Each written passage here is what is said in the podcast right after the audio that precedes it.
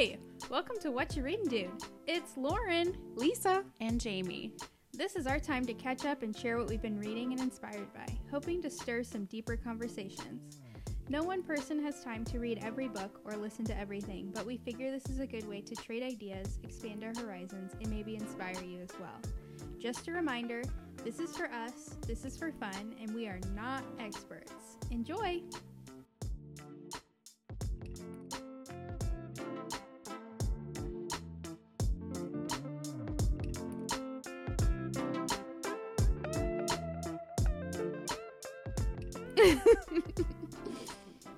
Well, this week we're talking about Brene Brown, one of our favorites. Yes. Um, Love, love, she on her podcast. What's her podcast called? Oh, unlocking, Unlocking us. Us. She also has Dare to Lead. but- Yeah, but on Unlocking Us, she's doing. I guess it's the 10 year anniversary of Gifts of Imperfection. Mhm. So her and her two sisters are on doing a six part series on her podcast, revisiting the book, and it's been really fun. So we thought we would kind of listen to the first podcast together and bring out our Gifts of Imperfection books and kind of have a discussion Yeah. about. And we took the the quiz. There's like an inventory. Yeah, so on Brene Brown's website, there is a Gifts of Imperfection wholehearted inventory, and it's kind of like a personality test, but it's more just how you doing right now, Yeah, boo? Like, for sure. It's an inventory like based on the Gifts of Imperfection chapters.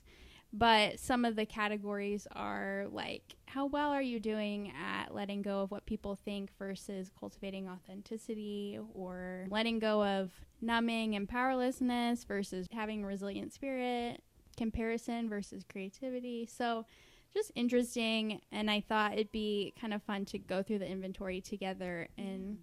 See how we're all doing and have a discussion Yeah. about it. And if by chance you want to go take this test before you jump into the episode, we'll have the link. We'll put it right in the episode so you can get to it easier. Super Um, easy. It is pretty quick. I'm one who takes a long time with quizzes like this, and Mhm. I think it maybe took me 15 minutes. So Yeah, it's a very quickie. doable. Yeah, yeah, yeah. And I guess she was saying in the episode, if you're confused, you don't know what's happening, the first episode that Brene Brown has about this is kind of lays the groundwork. And I think in the episode she says like it's good to kind of do this every once in a while just to like see how you're doing with things cuz it's not like a personality test and like this is your personality for the It's rest of your life. Or Yeah, like once like- you get hundred percent in a certain area, like you will not stay there. You know? Yeah, Mhm. like things are It always in flux. Yeah.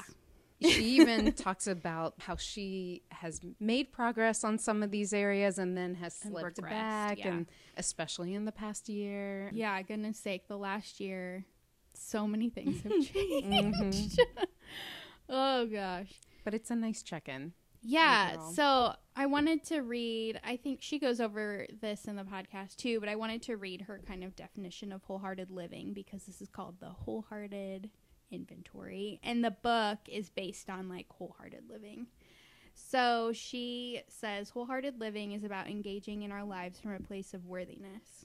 It means cultivating the courage, compassion, and connection to wake up in the morning and think no matter what gets done and how much is left undone, I am enough.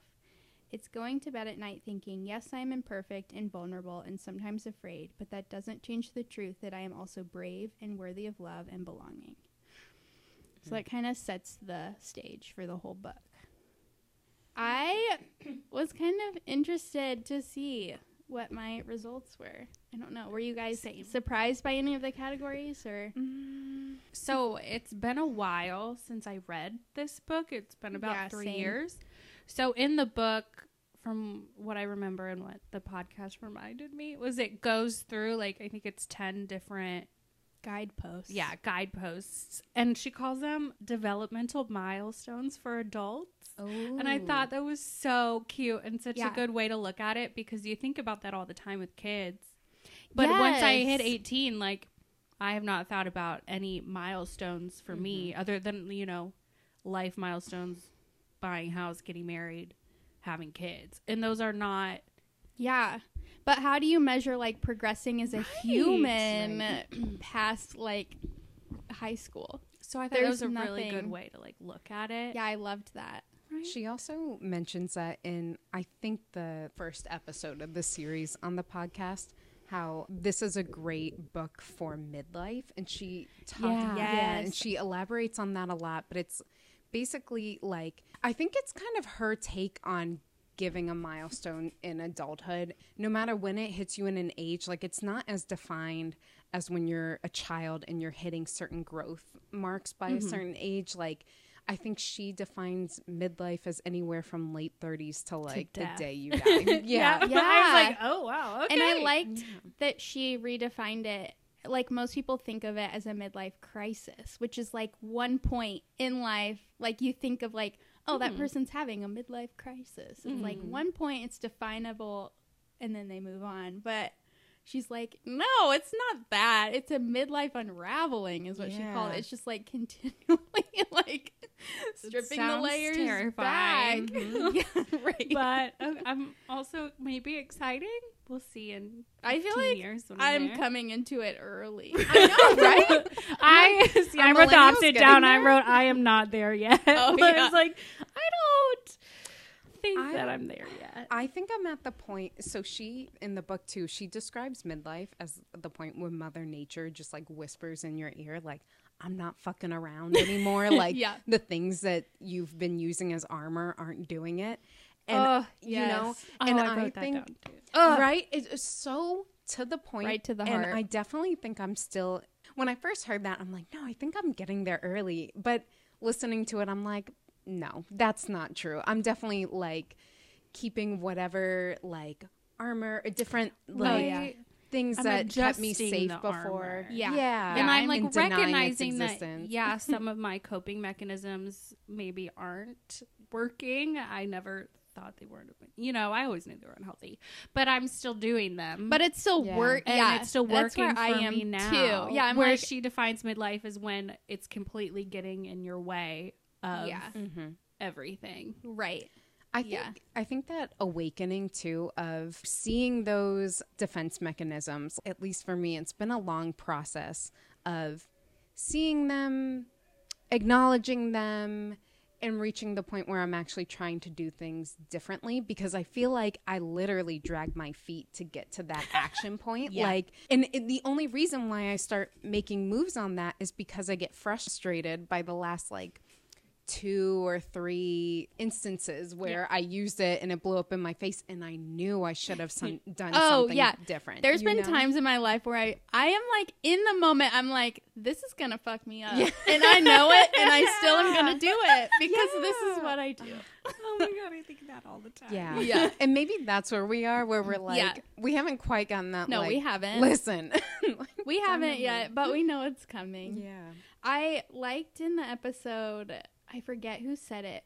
One of the sisters said, and I think they were talking about like coming back to this book after 10 years mm-hmm. and how it's like a continual journey. It's not like you learn the thing and then you're like well on your way to like a perfect life. I would human. freaking love that. That's what I want. I'm looking for the answer, but that's not how it is. As I but said earlier, I read this three years ago and I don't remember any of it. So Well, very clearly, to I read like- it more than once. I like when they said, like, you have that moment when you see something and you're like, yeah, I want to change.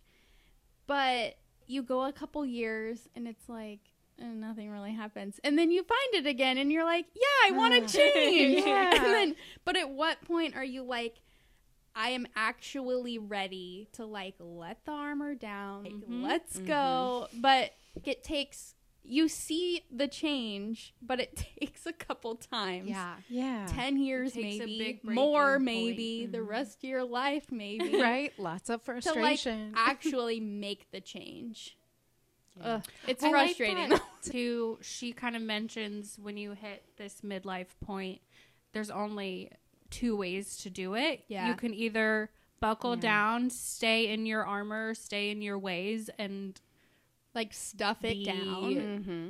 that the rest of your life, or you can work on changing and you can work on changing literally until you die. You will never be com- I don't complete's not the right word, but yeah, you know what I mean. you never reach never like gonna the be final done. resolution. Yeah. Like, and Death that's is the final where my history with this book comes in. So I started to read this probably like about three years ago as well. Got through like the intro, started on chapter one, and just stopped. And I've tried a couple times to pick it up, and I put it down every time, purely because I'm not ready to do the work. Like Yeah. it's You, have know? to do the work. Yeah. Mm-hmm. Yeah. And I think there are times where the first time I picked it up, I'm like, let's do this work. And I don't really remember why I kept putting it off. But then the second time I tried to pick it back up, it was very clearly a sign inside my head that I'm not ready to do the work that's in this book. And so I like don't want to read it yet. You Yeah. know? So hopefully getting into this inventory will, you know, shake things up. Yeah. Like, Shake yeah. things loose And you don't at some I get caught up in that too. I like want to do everything perfectly.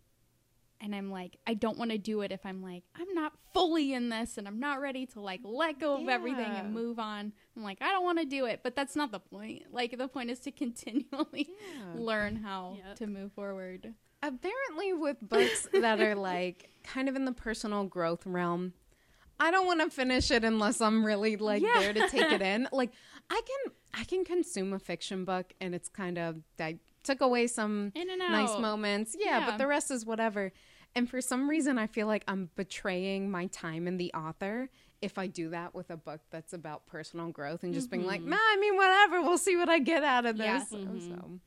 but as for results, I felt like when I took the inventory, I was like in the middle of the road. Like I felt like I kept answering the 50, middle 50, 50 50 50. a lot. I like that the the results are not like scores. I'm very like score based and I want to get an A plus on any mm-hmm. quiz that I take. And I like that there are no scores. yeah so for people who are listening the way they like score it is your they explained it like a gas mileage not a gas, Gas mileage tank. a gas tank, so so for instance guidepost number one is letting go of what people think and cultivating authenticity. So cultivating authenticity is on the right letting go of what people think is on the left and you just have a bar that shows how full you are. Like so like for that one i'm at like one third so Oh, uh, yeah, clearly i, meant have a lot murder. of a lot of work Yeah. to do on that one I was oddly like two thirds full on Damn, that. Wow, look at that's- authentic self. Way to my two lowest are one and two, which is I that's like my two Mm. things. I care way too much about what other people think of me. I never like I want to be so authentic and I have no idea what that means. I don't know what that means for me. And I'm like so caught up in perfectionism to the point where like I cannot let it go. And I noticed this in the last week. I've been so hard on myself. And I'm like so mad at myself for not doing things perfectly. Not even like work related, just like in my life related. and I'm like, why am I so freaking hard on myself? Those are my lowest two. When they talked about perfectionism in the episode, it did make me think of you from like comments that you've shared in the past. And I was like, man, I hope, like, I wonder if this is like bringing you anything by like listening to those words because they even redefine Yeah. perfectionism compared It's to what I not like thought. striving to be better. That's like healthy. yeah, It's like the control aspect. Okay, so this is where I had my kind of epiphany as I was driving here and listening to the podcast. Yes, please. because I was like finishing up on the drive. And tell me if I'm wrong. I still can't get a grasp on what perfectionism is. So I decided, and I'm like got like a 50% on this one in between self compassion and perfectionism. And I decided I am not a perfectionist. I'm very much a type B personality, I would say, but I grew up with all type A personalities. Yeah. And I think I was surrounded by perfectionists that I kind of growing up had to mold myself into. I always thought I was type AB for a long time. And I'm like, hell no, I'm a type B for mm-hmm. sure. But I had to pretend to be a perfectionist just to like get through the day. Yeah, So that's so like when they were talking about the dishwasher, they kept bringing dishwashers into it, and I thought that was very helpful for me because you know one of the sisters was saying I cannot go to bed if the dishwasher is not empty. Another one is saying maybe I'll berate myself for it, but I don't really care. Another one like didn't care. I don't remember. But mm-hmm.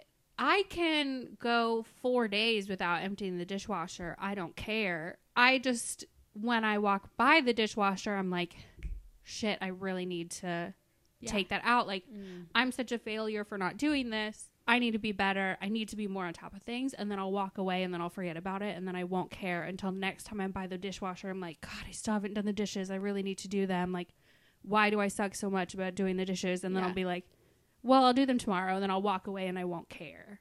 Yeah. So I think I like think- I could be the person that doesn't give a shit if I don't do my dishes. Because honestly, I live alone. Who's going to know except me?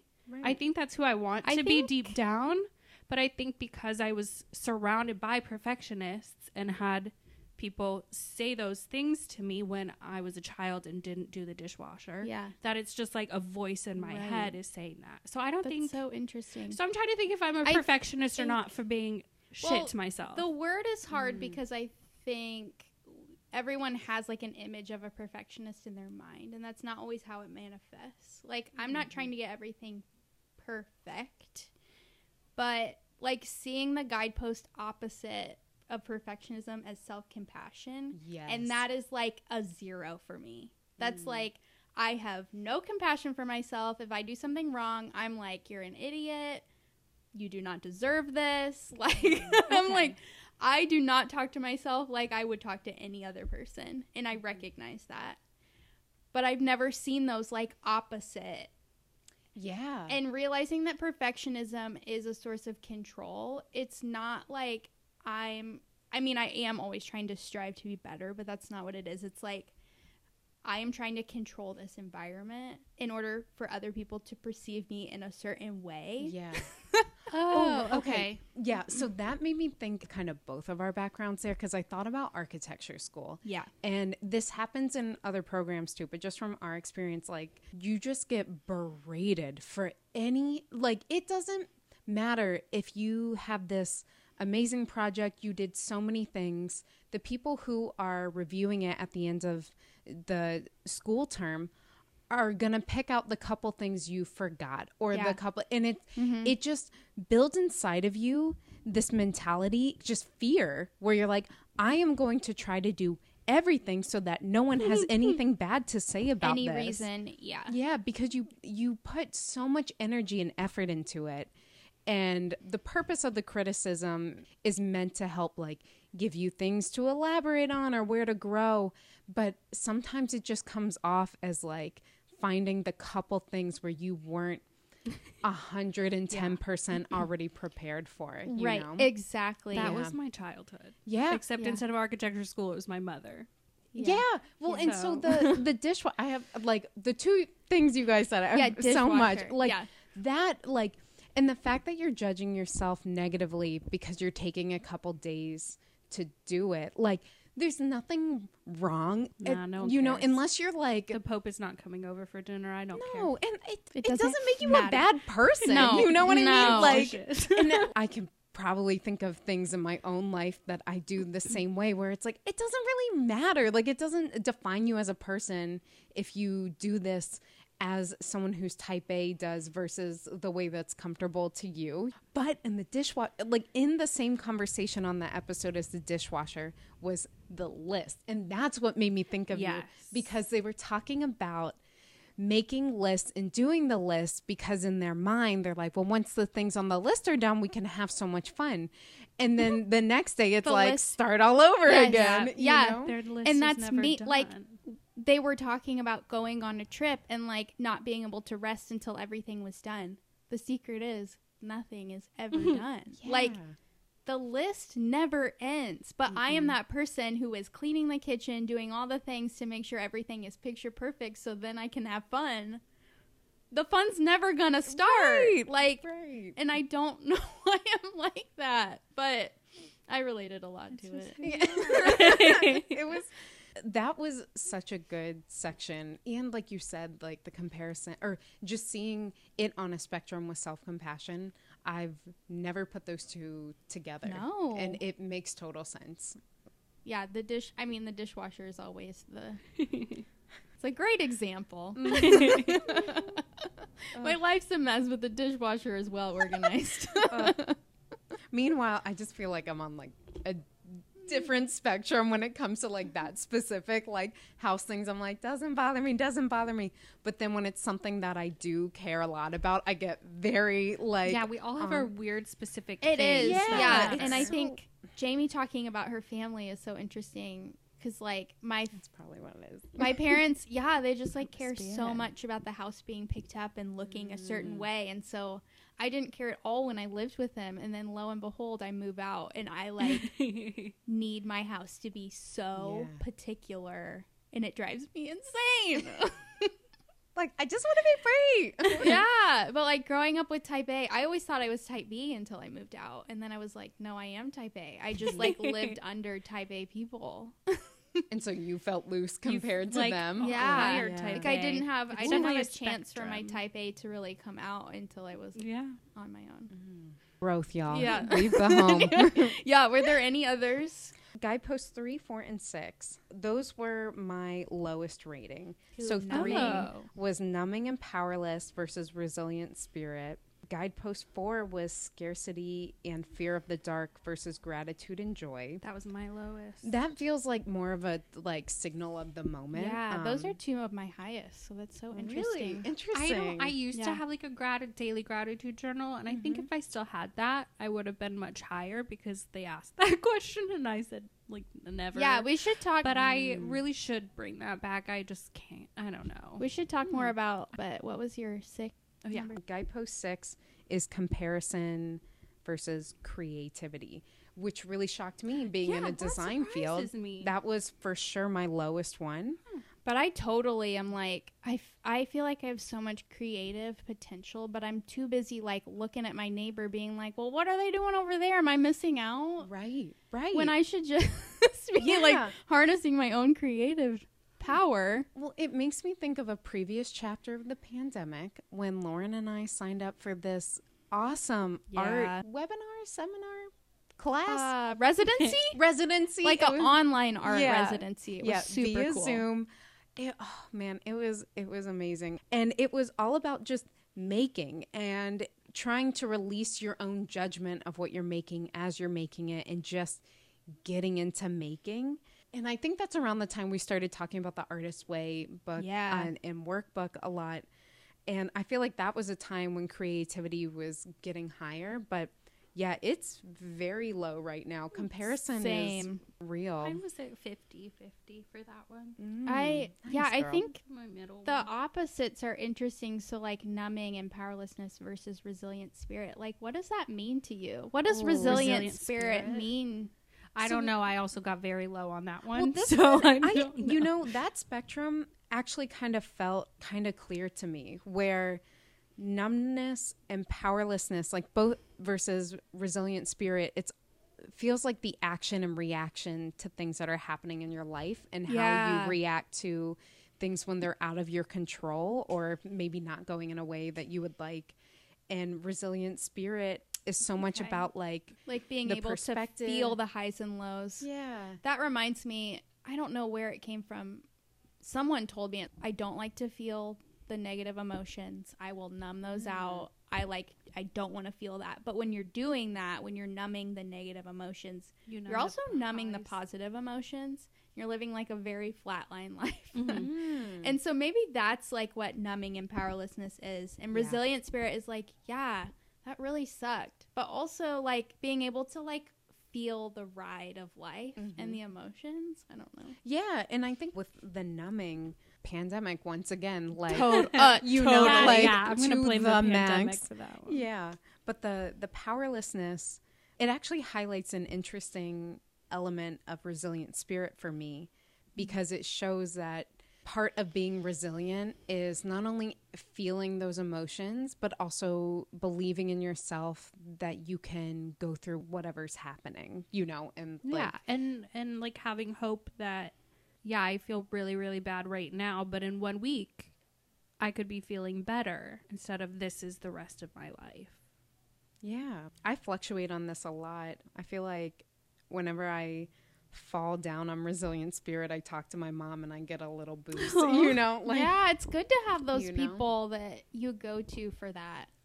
the way you use your mind is it's very much a muscle you have to work out and i think reacting to things in your life and tackling things that are not going well and just like weathering storms that is definitely something that has to be practiced it's hard to just be resilient right away Oh, you know Yeah, and we've seen that. I mean, anyone who felt resilient before the pandemic in the last year has gotten a run for their money. Mhm. Like, Yeah. we have gone through some shit. Yeah. yeah And numbing has been, I mean, there wasn't a lot we could do. So that felt like kind of the only option in many cases. The future feels very uncertain. So I'm just to mm-hmm. Ride it. netflix like Netflix it. Yeah, which so sometimes that's what you have to do. But Yeah. recognizing where you are on the scale, I guess, is helpful. totally Yeah. For sure.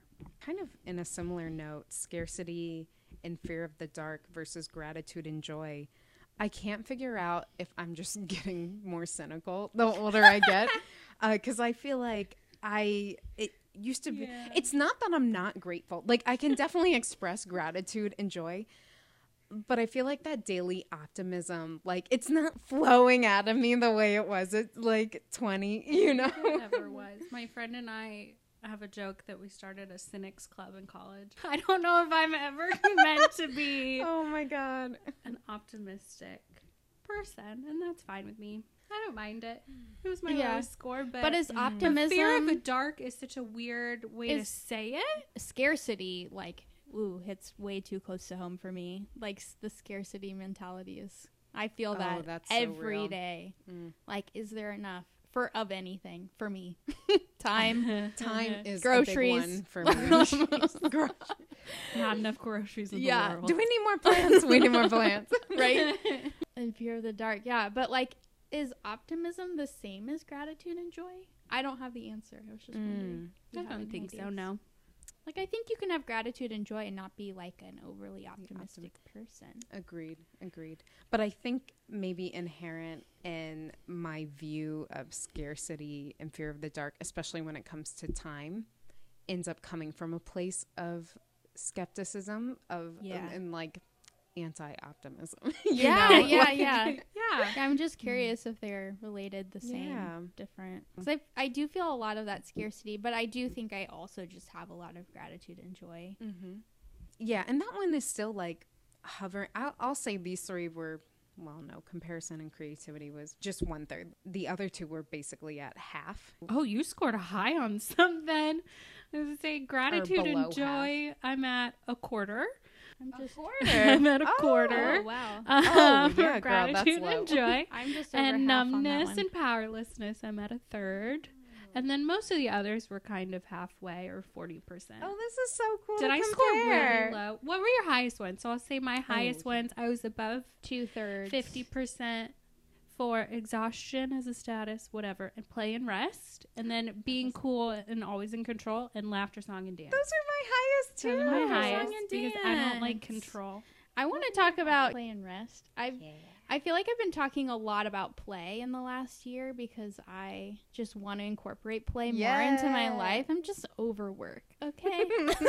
Girl wants to And play. so I've been asking myself, like, how can I be more playful in my life? And then the opposite is exhaustion as a status symbol. Which God, that whoa, oh What did my you god. get on that one? that Right. is like our industry is like exhaustion is a status symbol and productivity is sel- is self worth. I'm right in the middle. I think I scored so high on that one because I'm exhausted all the time, but I do not see that as a status symbol. I see it as like a Oh, bad interesting. thing. yeah. So I am Mm. exhausted and I do not always play. I rest too much. Yeah. But I don't th- see it as a good thing. I see it as a bad thing. Yeah. I think is why I, I- scored so high. I mean, my like natural personality is productivity is self worth. Mhm. Like oh I yeah, just that's who you are. need to be productive. On my days off, I'm like, how can we make a list out of this? So it's interesting that mine is ha- like I feel like I'm pretty equal Okay. on trying to get away from the productivity and have more play, but I'm still obviously working think on and that's a fine incorporating. place to be. Yeah. Mhm. You know, you mentioned for our industry, I feel like you could say this about s- so, So many, many. industries, Yeah. like just the c- capitalistic working mindset. And especially, I mean, there's some areas where small talk is just like people bragging on how busy they are, you know? Yeah, I am. I think I'm just so over Yeah. it. I definitely, I think pre-pandemic would have put myself way more in that. I think this is one of the few areas where I really have been working on my work-life balance mm-hmm. in the past year, and I think I definitely feel better as a person because of it. I will say, I still judge myself hard for not putting in all this overtime and like committing crazy hours that I'm not getting paid for. I, I judge myself for not doing that, but I'm slowly remembering that like that doesn't define you. Yeah. You know? Say I'm right there with you. And then as soon as I'm off the clock, I'm like, oh yeah, but I've got all these other cool parts about me, and like I'm I want to do crafts and stuff. Yeah. I think that's one of the great parts about working remotely is once I found a way to just kind of separate work from home, like you don't have that long commute kind of eating up that time you could be using for whatever free time you want. And you're not necessarily seeing all of your coworkers that are like, I work 65 Mm-hmm. hours this week. Like, I don't really know what other people are working, so I'm fine with being at 40. Yeah, I feel like I find out about people and I'm like, wait, what? oh, mm. Looks like you don't have enough time for plays. Meanwhile, I'm crocheting. Call me if you want to join. I've got 70 new hobbies. yeah, for real. Oh, man. But yeah, I guess the other guidepost close to that is being cool and always in control, quote unquote, versus on the other end of that spectrum, laughter, song, and dance. I love Yeah. being in control. yeah, see, I hate control, so I think that's why I did well on this one. Yeah. I I think the reason why I went more towards laughter, song, and dance is just I don't care what other people think of me and that like you know like trying to be like cool and someone included like I don't want to be alone but that string on my heart doesn't pull that strong you know Yeah. so yeah. I'm Yeah, more it's just been- like whatever Hmm. It's been nice in the last year, like not feeling like I have to put on that like work facade and be like, I know what I'm doing when I'm in the office. I like spending more time with my friends and being able to just what's it say? Laughter, song, and dance. Like I feel like I've really Yes. gotten that in the last year plus, yeah which has been really nice. whether it's like friends that are in the same industry or just friends in general, like there's some friends you can be your true authentic self with. And then there are other friends that you enjoy spending time with, but you're kind of putting on a front or Yes. you know, and that gets tiring too. Like you Oh, just want to be like exhausting. Yeah. And I've gotten way more. I mean, we've created bubbles, so I've gotten Yeah. way more time with my friends that I feel like I can just be my crazy self. And Mm-hmm. the friends that I had to put a facade on for, they're not really in my life Mm-hmm. Which is such a big question for yeah. chapters moving forward and all this. But that's for it. Yeah, there's a time and place for that, but it's been nice to not feel like I, I have to Not ever deal with it. well, I'm hoping like once we all rediscover how to talk to each other, you know, that Uh, who are yeah. not in our bubble. That's Um, hard. yeah. I just hope this at some point reaches a level where we don't have to play that fake game. I don't know. I don't humans are know. humans. I don't trust. It's only been It's a year armor and a half. too. Like it's totally like I think we would need like Yeah. 10 years of isolation before people are willing to Mm-hmm. do that. embodied in that to me is comparison as well where you know you may not talk about certain things or bring up other things or you know kind of like Yeah. puff up certain things just to kind of keep up with whoever you're in conversation with and that's tiring you know and then you walk away and you have like a moral hangover because you're just like what did i say why Yeah. that was not me What was Uh, your highest, Lauren? What Yeah. else? My highest was the last one, Daring Values. Okay. So the one that I scored highest, highest on is value, clarity, and commitment versus unclear and uncommitted values. And I am like a values girl. Like So I interesting. know what I stand for. I don't know who I am. But you But I know, know what what you I stand stand for. for. But I am mean, like- I think they're related. I see this as being related to like duty, and I am huge Hmm. on duty. Like, I will do what it takes to complete the task that I feel like is my duty to do. I was shocked I did not score zero on this one. I took it and I was like, it was, I literally wrote the question down when I saw it. I can easily name my two to three most important values. And I was like, uh, what? And then I sat there for like a minute and I was like, what are two to three values for me? And I just sat there and I like panicked and I was like, nope, never. Hard never. And then there were like two more and I was pretty sure I put never, but somehow I got 40%. I don't you know, how. Maybe it's one of those where like I you have get forty percent never- for putting your name on the test. Yeah, maybe. I have never sat down and thought about my values.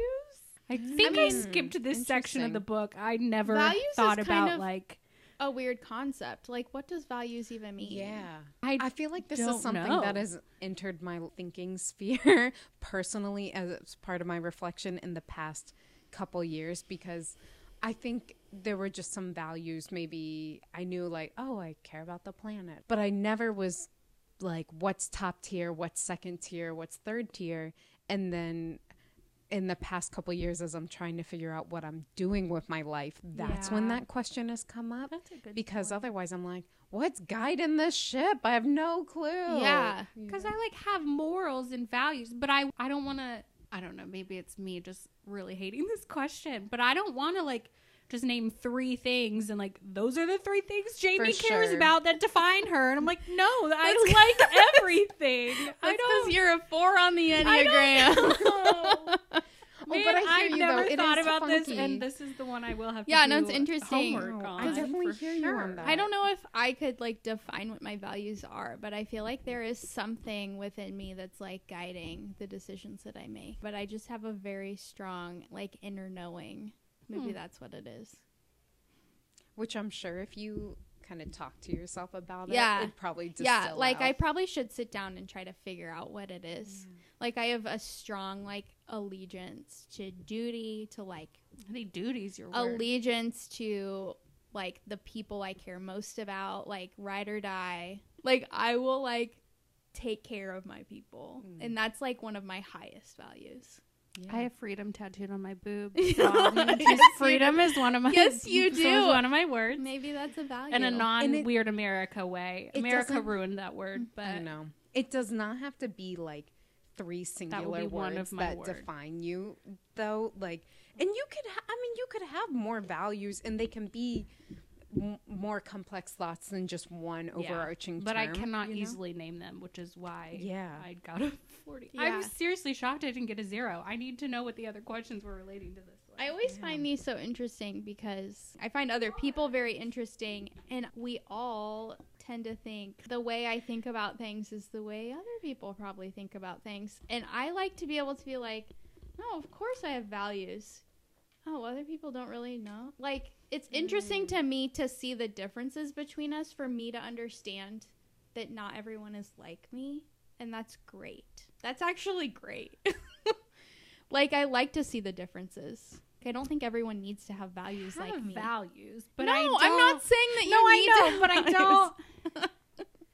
I'm gonna blame. I, I think, think- I'm so impulsive that I just make decisions subconsciously based on my values that I've never actually sat down to be like, what are? they? Yeah, well, You I know. haven't. I haven't done Like, that either. I- it's interesting to see, like, in a quiz format. I know that we're different people and we make decisions in different ways, and I don't ever understand like the other people's decisions. Yeah. But it's helpful for me to be like, oh yeah, I mean, your life is just based on a different set of things, Values. Mhm. Yeah, values. I think it's good for people's perspectives to open that way. Yes, that's what Um, I'm saying. Yeah, because otherwise I you're know just you're like, saying. well, everybody thinks the way I do, and it's like, no, No, they're not. yeah. Literally, no one thinks Yeah. the way you do because we're all different people. We all have different priorities. No one's priorities are more important than the others. It's just what you've decided for yourself. We still haven't talked about how you guys did on anxiety as a lifestyle. I was proud of myself. I only got 50% on this one. Same. Well, I'm slightly below 50. So, yeah, sorry. It's anxiety is a lifestyle and then calm and stillness. I and got, I like- did better than I thought. Yay! I am about two thirds of the way full here, so I'm like closer to calmness and stillness. I know how I- to chill. I, I- I can proudly say that. I'm getting I better. do love naps. I'm not like a naturally anxious person, I think, but but it does happen mm-hmm. sometimes, and I'm getting better at recognizing it. I feel like sometimes don't really recognize what my mind state is, and I'm just Yeah. like, shit is happening, mm-hmm. and I'm mm-hmm. better at now. I'm better at like this is anxiety, right. and here are the steps to like Yeah. combat this. I also think my general coping mechanism for anxiety is to completely shut down and just go like lay down in bed. Yeah. And that is both also calm and stillness. So I don't know. That is also But one is of my it not healthy? responses. but is it Yeah. inner stillness? if I fall asleep, yes. it depends on like sometimes when I do what you describe where like I'm getting really anxious about something Yeah. um and I just go like retreat to my bed. Sometimes it's I never really like did a meditation and was like, "Oh, this is a meditative practice," but it's just like But there words is to a- calm yeah. myself down and Yeah. find that That's amazing. Yeah. One of the only quotes from this book that I could find that I highlighted because my Kindle tells me the quotes, and I was going back and like I don't Love Kindle's highlight. uh, don't own the book, and I didn't have enough time to get it from the library because it you know wasn't available. Everyone else is waving their copy. We got two copies Um, here. but she wrote, "Anxiety is extremely contagious, but so is calm." And I was That's like, true. Oh, that's cute. Um, I was listening to a podcast with Oprah on it. Um, Which one? Kristen Bell and Monica Padman are doing like a short series through Oh. Armchair Expert where they're inviting different women Sweet. on. Women. They're like, I don't know if you heard of this woman. Her name's Oprah. Okay. Rising star. Oprah kidding. was talking about her like morning stillness Ooh. routine. And she's like, I don't do a meditation, but she's like, I just practice stillness in the morning. just and like sitting still. like mental stillness, maybe Mm. with tea. I don't know. Which I would argue maybe is meditation. Yeah, in yeah. way, I think she was saying she doesn't call it meditation, but that's essentially what it is, and she doesn't like follow a formal meditation. Gotcha. But that's but that's basically what Yeah. it is. But I was like, Thank you, Oprah. Yes. Yeah. Okay. I have direct opposite. about your guys' mornings because I would also argue that I go through a mental stillness in the morning, but it's just because I haven't woken up yet. and when I am not fully awake and I'm just going about my things, there's nothing going on in my mind. I'm just like, I guess I'll make coffee, and then I'll just like quietly make coffee. Well, and maybe I like, that's don't yours. look at my phone Yeah. And all this stuff. But like, what are you, do you guys like hmm. wake up and get out of bed? And is your mind like, okay, I need to do this, this, and this? Because mine Yes. is not. And Yes. it probably should be. Oh, okay.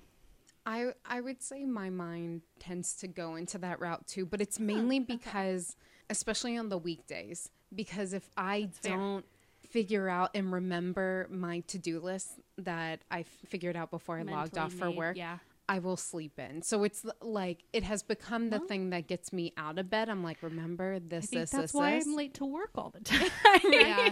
But I will say I haven't always been like Sometimes that. it, yeah. it's hard to get my brain kick started. I So love- have yeah. One of my passions in life is talking about morning routine. Girls got Um, her routines that are awesome. Girls got a morning routine. I am I am the person who's like I wake up and I'm like I'm late for this. I got this to do. Blah blah blah. Instant to do list anxiety. Mm-hmm. Get shit done. So I need to take space for Okay. myself because that's not my nat- natural state. I think that's amazing if your natural state is like slow morning. Don't my look at the natural state is I'm awake and I don't want to be awake. well same. I guess I'll do. I like started. I've been doing this for like two or maybe three years now. I can't keep my phone in my bedroom because it's too much for me in the morning. Automatically, like to the phone, to the alerts, to the calendar. Mhm. All What's on the to-do list? Yeah. And I like need to keep it out of my room. Not so much for the nighttime stuff, though it's very helpful for that. It's like it that can't be the first thing I look at in the morning. Mine is not, and it took a long time for me to Yeah, get that way. But at one point, gonna be embarrassing, but I'll admit it to you guys and cut it out later if I want. but at one point, I was going through a really bad breakup, and I just couldn't look at my phone because Yeah. like, you know, like used to like 80 texts a day from someone, and then you get zero, and it's it's, not- really oh, sad. yeah. So I just had my phone on Do Not Disturb. And then I had my phone on Do Not Disturb for like two and a half years and I never take off Do Not Disturb, and I love it. And yeah, I do definitely miss important texts that I probably should pay attention to. But But, I think- now it just that like month and a half, two months, because I went from straight from there to my brother's place in Mississippi where he didn't have cell phone service, and I was Mm. staying there for a month. Yeah. So I just stopped using my phone for like two months, Yeah. and now I just can't get myself to use it anymore. No, I love that. Yeah. I think that we are all overstimulated. Sure, important messages come in, but it's the difference between urgent and important. Yeah. Like Yeah. you'll get to it when you see it. But if do you need to see me, it I'll the see it, so- second it comes in? Probably No. not. No, because it's not work related, so it's not like it actually. And when you're on work, you're on work. But matters, and if people would yeah, call. and I have to say, like, I feel like you're pretty good at getting back to people. Oh, so good. I'm not Okay. complaining. I'm honestly trying to get better about texting. I feel like back you're in a time. doing Yeah. just fine. good. but I, I really appreciate you sharing that because I have also had similar experiences. Like my my main breaks with technology, I think they started off after breakups. And so I'm not really on get- social media yeah. and I would say that became a habit to not really be on there after breakups, you know. Yeah. And so like it went from That's like how I cope. yeah, not wanting to go on and see anything honestly and like then- Yeah. phone anxiety. Like I would just Well- purposely not look at my phone for a while because I'm like I don't want to And- know. and breakups are what they are, but they are also a great chance to like reevaluate your relationship with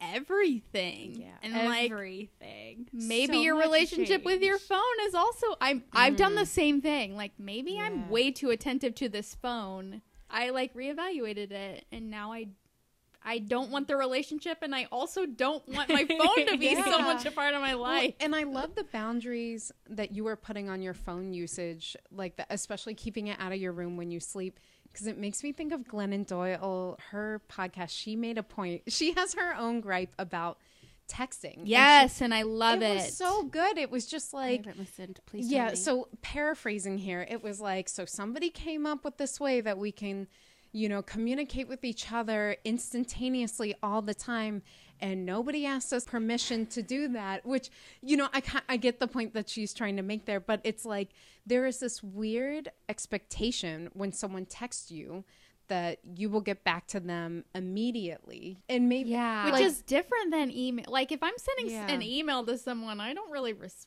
I don't I kind expect of, something um. You know how back, well, when we were in like eighth grade or like high school, I didn't have unlimited texting for a while, like a long time when I had my first phone. So I only got like 200 texts a month.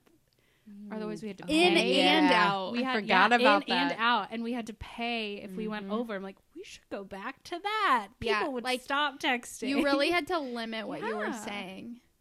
Those were And what good I was thinking of li- was like emailing in middle school, where it was like once a week you'd get on. like, Yeah. did my best well, there was friend send AIM, and then like there was like one hour a day when you and your Yeah. friend were on and you could talk. But I have to otherwise you remind myself when I get a text message like this doesn't need to be answered immediately. Just because I saw it doesn't mean I need to attend See, to I it. have to do mm-hmm. the opposite because I'll be like, oh, I can answer that later, and inside I know if I saw it, I will not answer it for twelve Yeah. hours minimum. So I'm like, okay, on my lunch break, I'm gonna text everyone back because otherwise I will not Mhm. text them back that day. yeah. I have definitely developed that um, as you're describing Honestly, it's Jamie. Better, maybe. I don't know. And now that there's the new tough. iteration of like know. group messages and it's like Oh, and then now I'm like a hundred like social behind and- media on like in text message form. Right. And you know, it's not like group texts are going incessantly all day long, but they can blow up. And if, let's say, Oh, in a couple minutes you have Mhm. 60 Yeah. messages. and there's a point where you're like, I'm not, I'm not doing it. and you feel you feel like an asshole for being the only person not responding. Yeah. And and as a person who's like not like the sender, not the receiver. I'm not expecting like everyone to be attentive to it, but as the receiver, I'm like, I need to be a part of well, this. and I someone actually called me out for that today, and I'm like, that was an asshole move. It was in work, and it was a group message on like our instant messaging thing, and it was not anything work related. It was not important. It was just like everyone was talking about some like they were talking about ice cream, which is why I've been craving ice cream all day. Hell yeah. But eventually, like 30 minutes later, I like sent a message, and then someone was like, "Oh, Jamie, you're finally like responding," and I was like, Oh. "You know what? Fuck Sorry, I'm at work. like you guys all are, and I'm actually doing my job. Whatever." Uh, There, so there are some group texts. I will go on like a lunch run, and I'll come back and have missed some big explosion, and so I'm just like reacting all the way, or I'm like reading it, and there's a point where I'm like, maybe I shouldn't leave like 20 reactions. Like that's just gonna make No, everyone's phone go off. That's what I do And you just- like acknowledge that Right? I've read it. You just right at the end, Yeah, just like reactions saying, have made everything Yeah. even worse. Oh my god, thank yeah. But also I'm so happy those exist because otherwise if you get super far behind in a group text, you're like, well, how do like I'm just not gonna respond. Like other Right? than being like, okay, here we go. I'm Yeah. like Right. one, that was funny. Two, yeah, Great like, comment. Yeah. Three, disagree. Like yeah. Agree to disagree. yeah, texting is it's Oh god, it's good to reevaluate the boundaries with your phone. Like like none of us I mean we all welcomed it into our lives, but I don't think we any of us knew what we were what welcoming into our lives.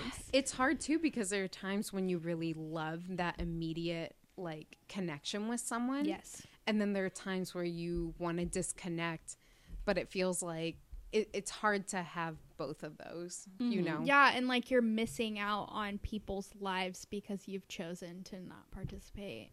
Yeah, I think the that's when it struggle sucks. I'm having Yeah. right now with Instagram.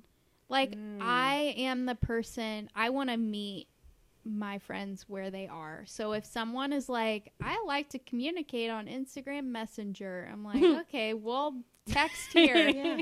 Like I like Facebook Messenger. I'm like, okay, I'll message you here. That's like it's the only reason I have a Facebook is because that's how Yeah. my family. and so it's hard for me to be like, I'm not gonna do this, so you're gonna have to reach. I Come just to want me, to yeah. accommodate the people in order to be reachable, which is really hard boundaries wise Yeah. for me. That's funny because one reason I got back into Instagram more, in part, no, it was completely just to like reconnect with friends. And I think in part, like, I knew you, Lauren, and some of our friends were like, you three were existing in Instagram. And I was like, I'm not in this world right now. And like, was like, I better jump back in or else I'm gonna just like get, Get left in the shoreline. Yeah. Which And is it's so dumb because I'll take week long, couple week long breaks from Instagram and I'll come back and I'll be like, "What's everyone up to?" And there's like nothing. and I'm like, "Oh, two memes were shared. Okay, cool. So I don't really need to be here. See you later. Yeah. like we're opening ourselves up to all these things like for fear of missing out on people's lives when it's like I don't I don't know if I really need to be a part of it. yeah. And if am I really missing out on people's lives? I mean, the connection like long distance is nice. That and the is nice. opportunity to see parts of people's lives that maybe I wouldn't otherwise. Mhm. But that comparison is real. And Yeah, it's also a cheap alternative to real connection. So true. So well put. Great point. like if I see if I see someone's post on Instagram, then I'm less likely to text them and be like, "Hey, Yeah, how's your that's a kid good doing? point. Mm-hmm. How's your house?" Like it's like, "Oh yeah, well I kind of saw it on Instagram, so I don't really have a reason to reach out to that person." Yeah. It's weird too. I don't I'm curious if either of you feel this way as well. By how simple it is to like a post or comment on it. That can just be like, "Hey, like I still want to be connected. This is me Yeah. engaging in your life."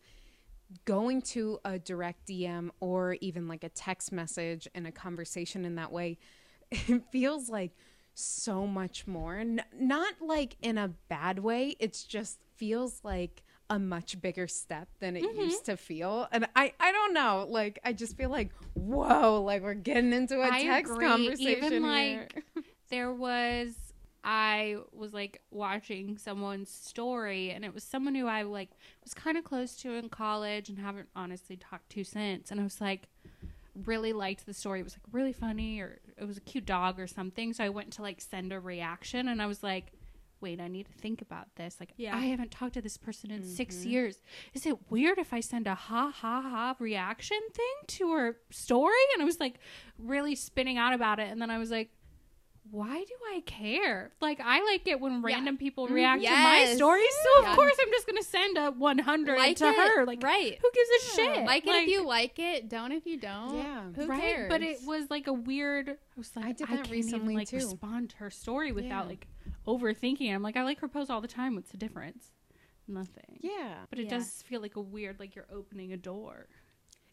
And I'm like, I don't know why Which- it feels weird. For some reason, to me, ties back to the numbness guidepost. for some Oh, reason, okay. like in the comment you made, Lauren, about like instead of experiencing like the highs and lows, once you're numbing out, you're also kind of just shallowing that like wave as well. Mm-hmm. And to me, some I guess like the ease of some social media contacts, not that it's less emotion, but it, at the But same it time, it feels it. like that Yeah. versus like where like the full feeling it would be like a text or you know a phone call which you know not our generation but you know I love a phone It call. does like dull down the interaction almost. yeah i don't know how to describe it because like I, like It's no cheap. di- it- yeah it's and it- cheapened it. but it's not to discredit any connections or comments or interactions at that level they're just different Yeah, social media. I've been able to connect to people that I wouldn't otherwise, which has been really cool. And been able to like share parts of my life with people who wouldn't otherwise see those parts of my life. But as with anything, there are bad parts. Ugh. There's one more I think we haven't talked about. Yeah, the about. one we haven't Self- talked about. Self-doubt, Self-doubt. and supposed to versus meaningful work. Mm. The shoulds. Supposed to is the what got me. I'm at like forty percent at this one, and I think it's all because of that and supposed to. Self-doubt. I ended up being dead set in the middle on this one too. And I think it's mainly because the work, like professional work I do, I, you know, I like it some days more than others, but I do actually feel like it's meaningful work. And so I feel like that kind of boosted the score yeah. in some ways. So because I think the self doubt in supposed to is still pretty strong, you yeah, know? hence the 50-50. Yeah. I'm just slightly below 50. The I mean Glennon uses that should the case of the shoulds all the time. Like oh, I'm always thinking I've like really tried to edit that word should out of my mm-hmm. vocabulary. Like I should be doing this. I should be doing that. Well, like I really Sorry. should be As on you this said that. I literally thought, "Oh, I should try doing that." right? And like you Mm-hmm. don't realize how often you say it, and then it's like, well, who's saying that I should be doing this? Is it something I should be doing, or is it something I want to This do? This one Right. should I should be doing, And I so I never have to say the word should again. And I forgot the first time I heard the explanation behind why you shouldn't use should. what? Yep.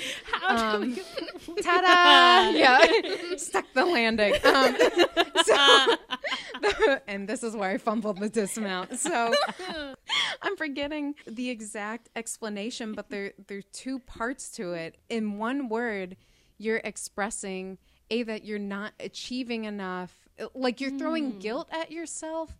And also throwing an expectation on. I I'm forgetting what the second piece is, but it's something that you sometimes say hopefully you're like oh i should totally get into that but the connotation so like, often why it's a negative already? thing yes exactly Or and like- i'm already behind yeah. yeah, yes, and I'm You already know? behind. Yeah, and it's just like a pause to think about: is it something I personally feel like I should be doing, or is it something that I like society is telling me I should be doing, or I'm seeing someone else doing it, so I feel mm-hmm. like I automatically should be doing it. Like it's a pause for me to reevaluate what the motive mm-hmm. is. Ooh, yeah. I think there's part of this too that I think about jobs and maybe the degree you get in college and how I remember there was let's say like a camp of friends that their parents were like just get something stable. Get something that will have a stable job Mm-hmm. and just go that route, you know, and then you have some parents that were either just like, you know, they'll figure it out or they're like, you know what, just do what really drives you, you know, find your passion, you never work a day in your life, you know. And now after we've graduated, I look at some of the people that took the like I should do this. I like this is a job you're supposed to get. And they're doing great right now from the outside. Inside is always, yeah. you know, different. But I look at that and I'm like, man, like, yeah, I could, I could do what they're doing and then also do some meaningful side thing, you know? Yeah. And yeah, it's a little different interpretation here, but it follows in many facets It's of real. life. Yeah. What did you think overall? Did you like it? The, the inventory? Did you hate it? Do you think any of them were wrong? I feel like I'd like to retake it. Mm-hmm. I mean, more than the quiz itself, I think it's just interesting to see the chart with the the words on either end to see kind of what they're comparing. Yeah. and I'm interested to kind of, with this in mind, go back and read the book. I That's had a- definitely what I need to do. Yeah, now. I would like to read it for the first time. uh, I also had a thought too about writing up like so now you you have the results, you have these guideposts, and then with it just write a reflection of like how you feel about your life right now. And maybe as you take this, if you take it over and over again, yeah, I'm just curious because like there's no defining mark here that everybody's ach- like aiming towards, you know? And so if you're at halfway between perfectionism hmm. and self-compassion and, and you're just like I'm happy here. I'm really happy then perfect. That's great, And you I know? think- and I meant to say this earlier, but I really liked when they were going through theirs. I really liked that Brene was at like half or maybe three quarters for a lot of hers. There were very, I don't think there were any that she was full on, and there was one that she was like really little on, and so that made me. Because I was nervous when I first got my results, I was like, "I am fucked up." oh no! Yeah, right. And then I, I mean- listened, and they're all like, "Yeah, I'm half," and I'm like, "Oh, thank God!" Yeah, same. the okay. person, the person who came wrote up the with the book. guideposts and the person who wrote them 10 years ago and has known this stuff for 10 years and been is preaching still it. Is still like working on it. on different things. So that made me Yeah. feel very nice. I think my self reflection will straight up be what are my values? Oh I love yeah. a self That's all I reflection moment. I've gotten better at journaling, Hala, in the last Next week, year. I will was. come back with a list of words. But Yeah. yeah. like putting stuff to words is so nice. Like as Mm-hmm. a blip in time, like a moment in time, what was I thinking when I did this? Yeah. definitely. What was going through my brain? I'd say my reflection on this is I really need to dive into my creativity and figure out yeah, get it. get, yeah, where's it? Bring it back get into it, my get life, It, get it, you know? hit it, hit it, hit Hey, it, hit it. We can have a dance party. got Get any our plane dance reflections? up to I- yeah, hundred. I feel like as you mentioned the like art thing that we did last summer was so good for my creativity and then I kind of have lost it since cuz things mm-hmm. got really crazy. That's like the first part of myself that I lose when my routine kind of goes to shit. Mm. And so I'd really like to get back to having like a daily, hell even weekly like creative practice. Yeah. I think that's that's I need so to get back to having a routine. Hey, routine. That's love a routine moment. Love a routine. routine. This has spurred some Yeah. really fun and interesting Yeah. conversations. We hope you go check it out if you haven't already paused and gone over there already. Yeah, go listen to the podcast. I don't remember what it's called. Unlocking Us we'll link Brown. yeah we'll link the episodes it's a six part series as we mentioned we only listened to the first part for this episode Mhm. there's a whole book A whole book. book. she's got And it's not like a giant book. It's a very no nice but not book. devoid of work yes. yeah, I'm sure we've introed Brene before, but if you have by some chance not checked out Brene Brown, hi- we highly, highly recommend checking her out. Even if you just go check out her Netflix special or Yeah. her podcast, she is amazing. She is salt of the earth, person, but is this amazing researcher and has just brought a lot of insight to so many people. And She's a good Yeah. mix of being a researcher and she's got stuff to back up her data? her Yeah. data, but also a really good storyteller and just a really uh, she's really good at conveying her research in a way that feels approachable and applicable. Mm-hmm. Well said. Mm-hmm. all right, with that, we'll see you next time. Yeah, cue the music. Thanks for listening. We'd love to hear from you. If you have anything that's inspiring you or bringing you joy that you want to share with us, please send us an email at wrdpod at gmail.com. Maybe we'll feature you on the pod. And follow us on Instagram at wrdpod as well. If you're looking for more information, you can find all of our show notes and more on our website, whatchoureadanddude.com. Music for this podcast was created by Kalindo. You can follow him on Instagram at The Real Kalindo. Stay inspired, and we'll see you next week.